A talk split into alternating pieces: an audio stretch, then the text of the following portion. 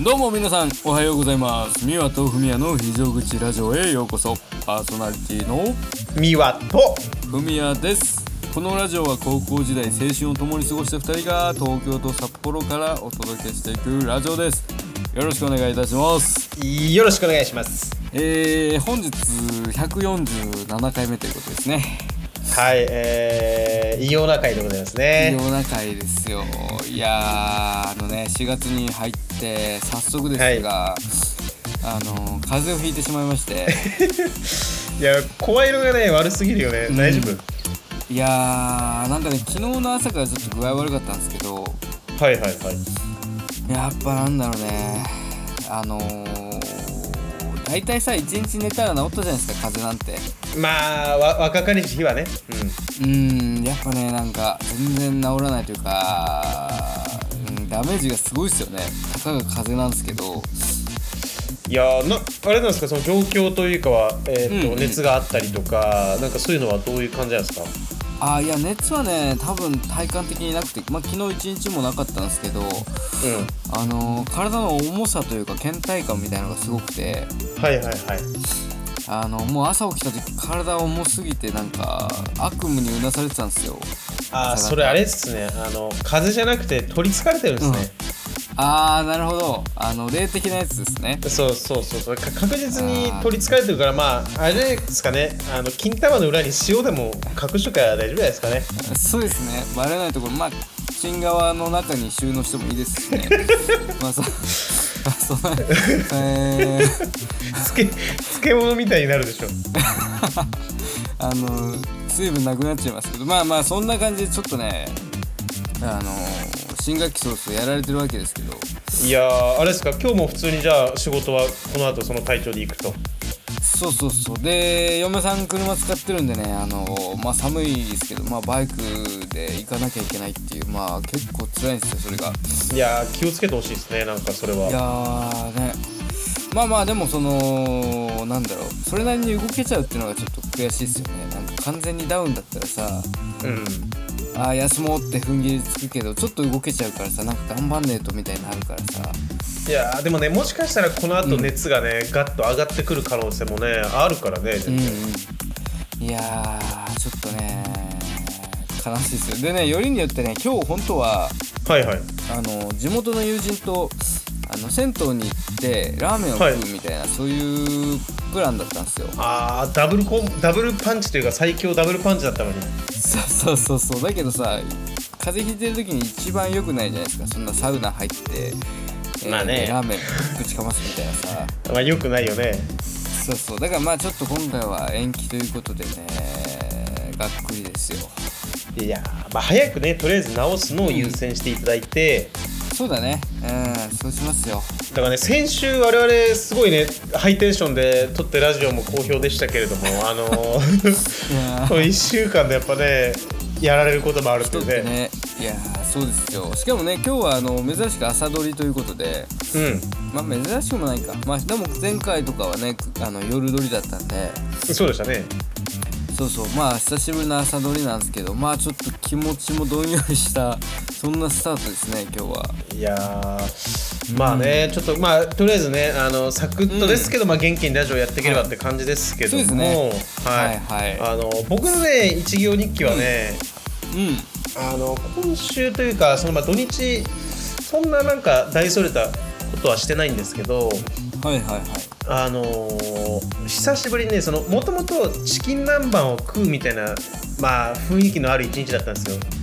ああなるほどそのって感じてたんだその前日前日ぐらいからその土曜日はうんあのチキン南蛮の雰囲気だったんですけどそのあんまかないと思うけど えそれでも、ま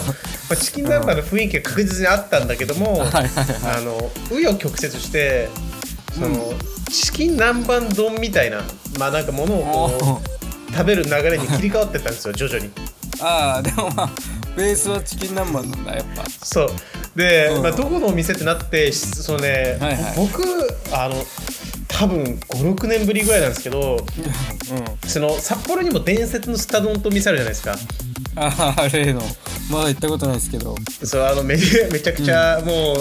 味の濃い肉と大量の米を食えるもうデブデブ屋さんなんですけどはいはいはいはいそうそこであれってねなんかね似たようなお店いろいろあるんですよスタ丼とか、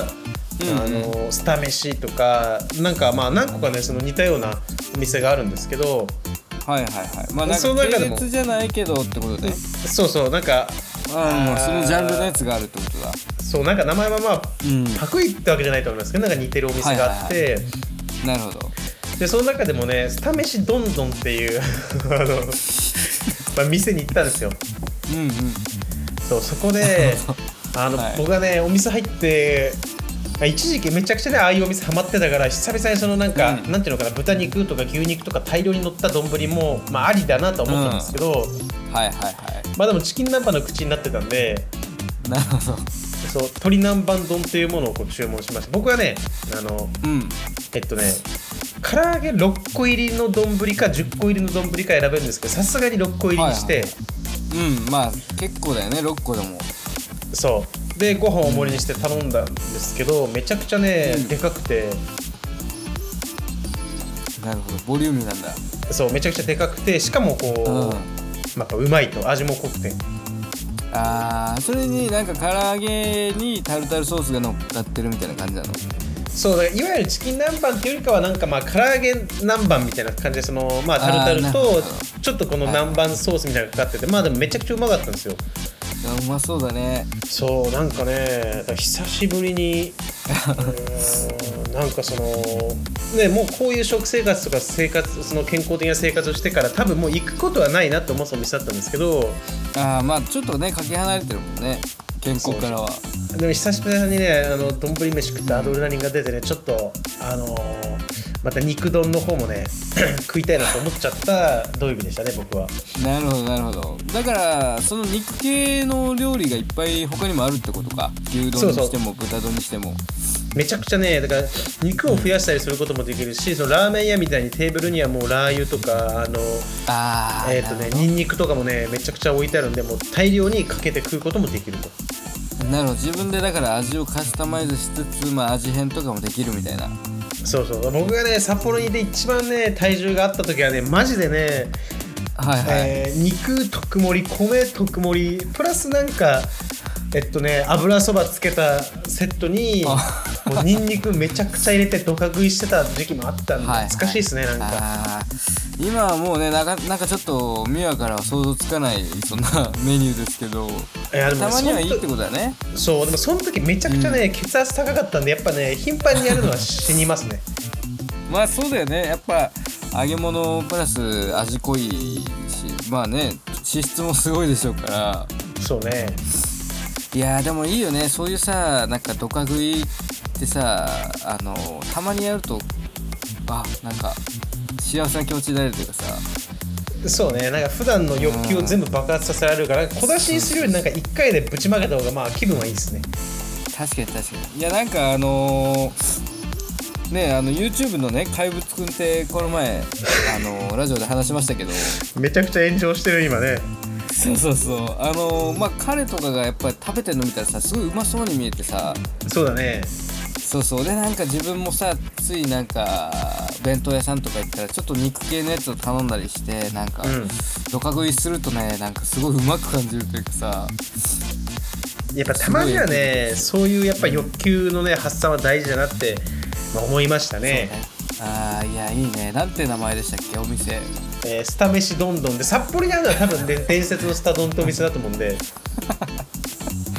いやーちょっとね多分行くこといやあるかなどうだろうななかなかいちょやっとむずそうだけどな行くのーいいけるよいけるよやそのー伝説の人のねで中華一番も見ねえしさ あのブルーロックも見ねえしおすすめ何も見ねえけどもあの多分ねその丼はねフミヤさんいけると思うんでお願いしますいやそう好き好きなんだよねでもなんかね微妙なのよ位置がまあでも札幌駅行ったら食えるって感じかそうね近くにあったはずだからうんオッケーオッケーいやこれはちょっとまあなんとか食わないとねあのそろそろミヤの期待あの裏切りまくってるねここ数回でいや本当気をつけていただきたいですまあねあ僕はこんな感じでしたけどもねはいはいえー僕はですねまあ土日は、まあ、娘も風邪ひいてるんで、 はいはいあのーまあ養生してたんですよまあ家族3人でまあゆっくりというか買い物とかねそんなそういうなんか日常的なことを済ましつつうんえっ、とねアーチャー伝説ですよまずは。あちゃでんあじゃあねあの美和がね、えー数回前のラジオで、まあ、4年ほど続けてる、まあ、クソゲーみたいなそうねバカゲーみたいなあの伝説のクソゲーですねそうそうそうまあそれを、まあ、僕も勧めてもらって、まあ、やってみようかなと思ってやったんですよ、はいはいそしたらまあ結構面白いですよねなんかあのー暇つぶしにはもうもってこいというかさいやマジでハマるでしょどどうどうですか状況はいやもう順調も順調ですよ、えー もう順調も順調ではい、えーまあねあのまあそのステージにあのなんていうのかな一回こう突っかかってしまうとそれ乗り越えるまでに本当1週間とか平気でかかるじゃないですかそうそうかかかるね僕はもう長ければ半年ぐらいかかった面もありますからね、あーそうそうだからねなんかまあそういうなんていうのかな根気も必要だし、まあ、サクッと遊べる手軽な感じのゲームでまあ面白いと思っててうん、でねまあ職場の後輩でまあなんかクソゲー好きなやつがいるんですよはいはいはいでまあなんか「お前知ってっか?」みたいな感じで「アーチャー伝説って知ってっか?」みたいな言って、うん、まあ、ちょっとね進めたんですよ軽い気持ちではいはいそしたらねその後輩もね見事ハマりましてあらもうやられたそうそうでね「いやここから先進めないんですけど」とかね相談してきたりするんですよお前は分かってねえなとか言って偉そうにさああの教えつつはいはいでまあ新入社員がね4月に入ってきたわけですけどうんまあそのアーチャー伝を最初に進めた後輩と、まあ、アーチャー伝説の話をね、まあ、してたら、まあ、後輩も気になってくるわけじゃないですか、その新入社員も何のゲームなんですかみたいなまあそうだねそうお前知らねえのかお前みんなアーチャー伝説だぞとか言って さあのー今34人ぐらいにあのー進めてえみんなね今ちょっとアーチャー伝沼にはまっちゃった状況えですいやなんかこっちはさ4年5年もさ一人で寂しくあちゃだいにやってきたのにさなんかそっちだけチーム化され てさちょっとまあ確さかすがにそれは許せないもんがあるよな許せない いやでもさなんかあのー攻略じゃないけどなんていうのかな、まあ相当マニアックなゲームだからさはいはいなんかモンストとかみたいにすごい攻略サイトが発達してるわけでもないしいやその謎なんでだからね結構もそうそううほんと手探りあれはそうだよねだから、なんかいまだに分かんない能力とかも全然出てくるから、はいはいまあ、そういうのを職場のちょっと後輩となんかこれこうらしいよみたいな感じでちょっとねやるのがね楽しいんですよいやあのえ冬谷さん今何面まで行きましたかえー、っとちょっと今確認しますけど、はい確かね14とかは13ぐらいまでいってるんじゃないかなあの結構いったねそっからでも多分むずくなってくるだって僕まだ21面ですからねあーあ今15ですねあへえ15でなんかその裏面とかもね同時に進めながらやってますけどはいヒーローモードねそうそうでもね途中でねほんとなんかあのー止まるというかさ何もすできない時ってあるじゃないですかいやそうなのよそうそういや何もどこにもなんかそのいけないみたいなだからコツコツコツコツその雑魚い武器を集めたりとかするしかないみたいなさいやあのね先うん日僕ね、久々にあの20はい面ずっと、なんていうのその同じ敵だけ出てくる面があるって言ったじゃないですかその、まま、回って石飛ばしてくるやつあのいるじゃんゴーレムみたいあなーあのううざいやつねうんはいそうあの面をねなんとかクリアできたんですよはいはいはいそれもうだから最近の話だね本当にそうで今21面、21面がでも10ステージだけど、はいはもうボス連戦の面あるじゃないですかそのボス連戦系のああーたたまに来ますねそういうステージそうあれでねマジでね今むずくて結構積んでるんで最近ちょっとその今までやってなかったけどあの異物、はいはいはい異物ってあるじゃないですか今異物って あありますねその異あ物り異ますね物みたいなそのなんかあの遺産の意に物でさ、要はなんかその、はいはい特殊能力を持ったアイテムをかけら集めてさ作るやつがあるんだけど、はいうんああれ僕初期の頃なんか全くなかったしさああまあそうその追加要素的な感じなんだあれもそうで異物を今集めててあの、はいはい七七面まあ多分ね7面って一番最初に出てきたボスボス連戦の面だと思うんですよはいはいはいそうでその斜めはもう今僕のステータスだったら敵全部ワンパンなんでもう多分2分ぐらいで一面クリアできるんですけどはいはいはいでそこをめっちゃ周回して異物をね集めるという今やってますよあーその異物が落ちやすいステージみたいなのもあるってことなんだいやなんかね落ちやすいというよりかさ多分ね何がねどこで落ちるかってあんまり別にその確率は変わんないと思うんですけどああそうなんだまあ速さで言ったらって感じそう効率で言ったら10面でしかも速攻クリアできるんだったら7面がね一番いいなってなって僕はそれやってますね なるほどなるほどだからちょっと僕も立ち止まった時にはそれやればいいんだね斜め周回をやればいいんだまあ異物集めたりとか、まあ、武器育てたりするんだったら、まあ結構落ちるからねそこはおすすめですけどねああなるほどなるほどいややっぱね僕の知らないこと、まあ、まだまだいっぱい知ってますから 困った時にはやっぱね三輪にちょっといろいろ指導いただければなと思ってますけどまいあやでもお待ちしてますよ本当なんかあれだよねあのこういうさしょうもないけど面白いゲームってまだまだいっぱいあるんだろうなって思うよねいやそうだねなんかちょっとね面白いゲームがあればぜひ情報共有してほしいなっいてや そうですね思うんですけどその異物ってね、多分その、現代で言うと異物はまあね大パーツみたいなもんじゃないですか そうですね。そうですそうということでですよあのよ。ーはい。今週のテーマ、はい。えー今週のテーマ「好きな都市伝説」ということで、えー、都市伝説ね。あの、一時は、えー、そういう感じのミステリーニュースみたいなのもやってた我々ですけども。そうですね最近はちょっとね離れてしまいましたけどもねそうだね。まあでもね、結構僕ら二人とも好きじゃないですか、都市伝説。まあ幽霊とか、宇宙人とか。やっぱねその未知なものとかオカルティックなものは好きですからね我々いやーそうですよでまあそんな中でもね僕らの好きな都市伝説ちょっと今回は、えー紹介できればなと思うんですけどはいえ僕からいいですかそしたらああいいですいいですよ僕ねあの結構好きな都市伝説が、はいまあ、いまあいくつかあるんですけどえっとね「上がり人」っていう都市伝説あるんですけどああ2ちゃんとかで見たことあるかもしれないですあそうそうあのーまあなんかね山に人間が行くとなんか高ぶっちゃうみたいな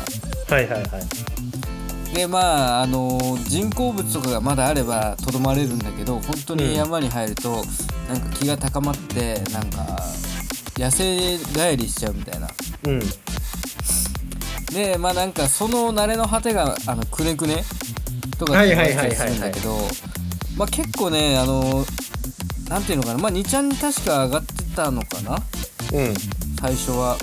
そういう話だったと思うんですけどまあ結構ね面白いんですよその内容が。あーあのね見た記憶はあるけど詳しくは覚えてないですねあーなんかねその上がり人っていうのがまあ山の中にいて、うんでまあなんかその上がり人と接触するみたいな話とかがなんかねいくつかあるんですよ確か、はいはいはいでまあ、結構怖い怖い話でうんでもまあなんかなくもないんだろうなみたいなちょっとこうあーありえなくもないなみたいなまあそんななんかねちょっと信じれちゃうぐらいな感じでまあね我々もねやっぱ露天風呂とかで全裸になったらめっちゃテンション上がるっていうのに近いってこといでいいんやですそうかねそうそういやまあ確かに確かにあの、まあ、人間のやっぱりこう生まれたての姿に帰ると人間はやっぱり あのーそういう風にさらけ出したくなっちゃうみたいな でもまあなんかねちょっとね全部説明するにはすごい長いんですけど、はいはいはいまあ、かなりあのな長くてね楽しめる、えー都市伝説なので、まあ、気になる方いたらぜひちょっと調べてみていただけたらなと思いますが、いまあ、やちょっとねあ後で久々に見てみようかなと思いますけどね、そうですねあと、うんまあ、似たようなというか、まあ、これはちょっとあのー創作だろうって言われてるんですけど、うんえーゲラゲラさんとかね結構好きでしたねああ懐かしいな僕が大学生の時なんですよねそれ確かリアルタイムだったのああそれその時がリアルタイムだったんだそうえー、だからうん二十歳1920歳ぐらいの時だったと思いますよ、はい確かああいや僕が最初に触れたのは二十歳過ぎてから21歳22歳ぐらいの時に初めてその、えーなんかまとめサイトみたいなの見てはいはいはいなんか最後写真とかも出てくるじゃないですかああったね確かそうそうなんかそれ見ていや本当なのかなってすげえ信じちゃった思い出がありますけどいや懐かいい時代でしたよいやめちゃめちゃでも楽しかったなあの都市伝説はだからなんかゲラゲラとかうんあのーそれ系だったら如月駅とかさ、はいはいはいまあ異世界系ねそうすごいさ如月駅とかで映画化されるぐらいね長く人気の話ですからね確かに確かにいやでもさなんか、まあ、100%なくはないんだろうなみたいな確実にありえない話でもないじゃないですかわかんないけどいやまあゼロじゃないと思いますよそういう可能性もそうそうだからそういうところってやっぱすごい刺激されますよね好奇心というかさ面白いなって思うよねいやそうねなんか当時だからそういう不思議系のまとめとかハマってはい朝まで見てる時期ありましたよ僕もいやーね結構他にも多分いっぱい面白いのを見てきたと思うんですけどまあでも特に覚えてるのはそれかなその、うんゲラゲラさんとかはもう超好きでしたね当時はなるほどじゃあまあうんフミヤさんが好きな都市伝説はそれって感じですかねそうねまあ上がり人かかなり好きなんで、まあ、知らない人いたらおおすすめしたいなと思いますなるほどちょっとねこの後、まあ名前はね覚えてるんですけど内容もうすっかり忘れちゃったんでねちょっと見てみようかなと思います、はいぜひぜひちょっと見てみてくださいはい、あのね僕の好きな都市伝説はねもうね都市伝説ねめちゃくちゃ好きで昔から好きだし、はいもうそれこそね小学校の自由研究はさ未確認生物の図鑑作ったりとかするぐらいは好きだったんではいはいまあ昔からね筋金入りのすあれだったんだねそうで今もね好きだったんだねちょっと仕事で都市伝説のブログを書いたりもちょっとしたりもしてるんで、うんう あのはいはいはいそれぐらいすごい好きなんですけどうでもねやっぱねあのまあ創作もあれば実話もあれば勘違いもいろんなものがね入り乱れてますけどんはい僕がねやっぱね好きなのはね、うんあのまあ都市伝説というかどっちかというとそのオーパーツ側の方に入ってくるんですけど、うんえっとねボイニッチ趣向というねあーなるほどめちゃめちゃいいっすねあれ僕大好きでその趣向っていうのは まあなんかなんていうのかな、まあ、その本みたいな、ね、意味でボイニッチさんが見つけた本なんですけど、うんうんはいはいはいそのえっとねあれ何年前ちょっと忘れちゃったんですけどもう何百年とか前のものって言われてて、で100何百ページかのでかい本なんですけど中に書かれてるはいはいはい言語がもう解読できないと、いまだに解読されてないのがねそうで解読できなくて、いろんな説があってその、まあ、いたずら説とか、適当に作った説とかあるけど、でも適当に書いたにしてはちゃんと言語のルールが中に定められてるっていうのはまああったりとか。あーなるほどほんと死に滅裂なこと書いてるわけじゃないんだそう規則があったりするから多分何かの言語であることは間違いないとではいはいはいその中の、えー内容が植物に関してとかその、うんうん人間の人体についてとかなんですけどなんか挿絵に、はいえーとねまあ、存在しない植物が描かれてたりなんか女の人から栄養を抽出してる植物の絵があったりとかなんかその、あね、ーまあ不気味なね挿絵がいっぱいあってでその時代では、えーもうめちゃくちゃ高価だった羊皮紙その紙の種類ね あーはいはいはいその思考のそのあ本の材質ってことねそう材質めちゃくちゃ高価なものを使われてるから、多分そのいたずらっていうか適当に書いたわけじゃないその適当に書くにしたら高価すぎるとなるほどなまあ子供のいたずらとかにしてはちょっとやりすぎたって感じかそうで、うんそれがなんか、まあ、謎がねまだ全然解けずになんかそれをね読めるは俺はボイニチ思考が読めるんだがとかっていうなんか2ちゃんもね昔あったりとかいろんなことあったんですけどなんか記憶が2つあるとかさそういうのそうそうそうそうありましたよねあでねただまあいまだに解明されてないんですけどあのねネットでね、うん全ページ見れるんですよ実はボイニチ思考って。あそうなんだ全部上がってるんだそう海外のねあのちゃんとその公式のところで全ページスキャンされて上がってて見れることができるんですよ、見ることができるんですけどあなるほど、うん、そう意味はね全く分かんないけど僕はやっぱそのなんていうのかな例えば、まあ、うん異世界から持ち込まれたものとかさうんうんうんその、まあ、そん今はもう誰も知らなかったけど存在した文明があったとかなんかそういうとこにね結びつけられるというかさまあそうだねなんか可能性は無限大っていうかさそうそうそうそういやーいろんなことがなんか想像できるよね確かにいやーねだからこう言語ねだから言語っていうのは一人でね使うものじゃないから多分ねはいはい使ってる、そのまあ自分で書いた暗号とかでない限りはなんかね要は使ってた人間が複数いたわけだと思うしさまあそうだよね自分だけのだったら別にいらないわけだもんね言語はねいやーだから僕は小学校の時の友人の江本君ははいはいはいあの授業中に「ハリー・ポッターとエロい部屋」っていうね創作小説をね なるほど書いてたんであれがだから5000年後ぐらいにもう日本語っていう言語がもう完全消滅した世界で見つかったらまあボイス思考になり得るのまかなあってそうでいすうねねそうまあでもそういやどうなんだろうねでもさその言語がだから他にも出てきてないってことだもんねボイニッチ思考以外でボイニッチ思考の言語が出てきてないってことだもんねそうだからそこだけなんだよねだからもしかしたらねまあね何百年とかの昔だったらもうさ昔はあったけど今はもう現存してないって可能性もあるけどうんうんまあ謎だよねだから誰かが解明してくれるのを僕はいまだに待ってますって感じですよあーいやでも生きてるうちにさされるかねどうだろうねすいやでもごさい気になるねうんめちゃくちゃ AI が今発達してるんでそういうのも AI とあーか確かが解析したらもしかしたら意味が近いうちに分かるかもしれないじゃないですかいやー期待できますねそれだけ僕は楽しみですね本当にいや今なんか調べてたらボイニッチ思考のなんか T シャツとかスマホケースとかいっぱい出てますねいやそれちょっと欲しいですねそれいいのかねそのまあ誰のもんでもないし別に著作権もね謎だしねないよねいやでもすごいななんか久々に見たけどなんかすごいね大きいねそもそもボイニッチ思考自体めっちゃでかい本なんだねそうでかくてああのまあ全ページ見れますねあとはねまあもうそういう本系だったらね他にもギガス写本ってやつとか、その悪魔あがほ読んでたんじゃないかっていうのめちゃくちゃでかい本のやつとかもあるんですけどそういうのもね面白いから皆さんなんか暇だったら見てほしいですねういやーいやー都市伝説といってもなんかいろんなやっぱ種類があって面白いですよねそうですね僕はえっ、とえー都市伝説まあストレートな都市伝説あとは未確認生物ウォーパーツとかあーあと謎なこと不思議なこととかがすごい好きなんでねいやまあ解明されてないことっていうのがやっぱすごい楽しいよねなんかなんなんなんだろうみたいなさねいやーちょっとね生きてるうちにどれだけの都市伝説が解明されるのかちょっと楽しみですないやーそうですねまたちょっとね機会があればそのもっと細かくねあのちゃんと調べてきて噛み砕いて説明できる回も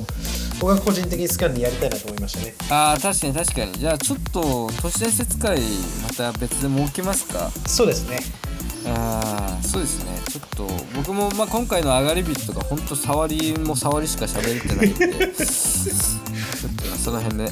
あの掘り下げてお話しできる時がまたあの用意しておきますんで。はいはい。じゃあまあそんなところですかね。ちょっとね、僕もあの、風邪でね、脳みそ多分今10%ぐらいしか稼働してないんで、そうですまあちょっとね声もね出にくそうなんで今日はこれぐらいで締めさせていただきましょうかすいません、ちょっと、また来週元気で、あの、